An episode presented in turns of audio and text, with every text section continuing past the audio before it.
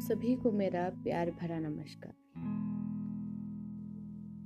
आज की इस कहानी को नीलेश मिश्रा की उन मशहूर पंक्तियों से शुरू करते हैं। बात बेबात पर अपनी ही बात करता है। बात बेबात पर अपनी ही बात करता है और मेरे अंदर मेरा एक छोटा सा शहर रहता है। ये आज का किस्सा अभी उस छोटे से शहर का एक छोटा किस्सा है। तो चलिए, आइए सुनते हैं आज की कहानी, जंग से जज्बातों तक। जंग। कौन है ये? क्या है? क्यों है? किसके लिए है और किससे है? ये तमाम प्रश्न मेरे जहन के पहले छोर से लेकर आखिरी छोर तक उठ तो रहे थे, पर पर सब अर्थहीन है। जंग असल में उन दो कौमों के बीच है, जहाँ तुम और मैं हम कमरे में दो लोग रहते हैं। एक शांति के छोर से है और दूसरी अशांति की गोद से।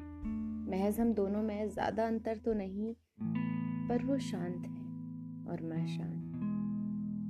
वो अपनों के बारे में सोच सोच कर विचारों में डूबी है और मैं सुनकर देखकर जोश और उन्माद की नाव में बहती जा रही। एक अपाहिज की तरह।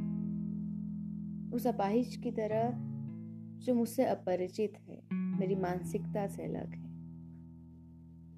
मुझसे अनभिज्ञ है, पर पर फिर भी मैं अपनी विचलित धाराओं में बह रही। जहाँ ना तो मुझे बोलने की सुध है, और ना ही रुकने की।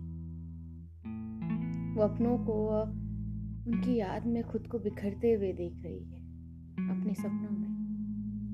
जो सच होंगे कि नहीं नहीं मालूम। पर सच से भी भयानक है ये सब देखना। वो देख रही है खुद को उस टंगी हुई मानवता पर। झूलते हुए इंसानियत के बीचों हर दो पल में उसकी धड़कन फ़ोन के रिंग की तरह बज रही है। ट्रिंग ट्रिंग। ट्रिंग ट्रिंग ट्रिंग ट्रिंग। फ़ोन उठाने के बाद होठ उन लफ्जों को धोरा धोरा कर परेशान हो गए हैं। सब ठीक है ना? दूसरी तरफ़ से आने वाले वो लफ्ज सन्नाटों के खेतों से गुजर रहे थे कि हाँ हाँ सब ठीक है। और मैं उन्माद की सीढ़ियों को चढ़ रही थी। जोश की गरिमा समझकर।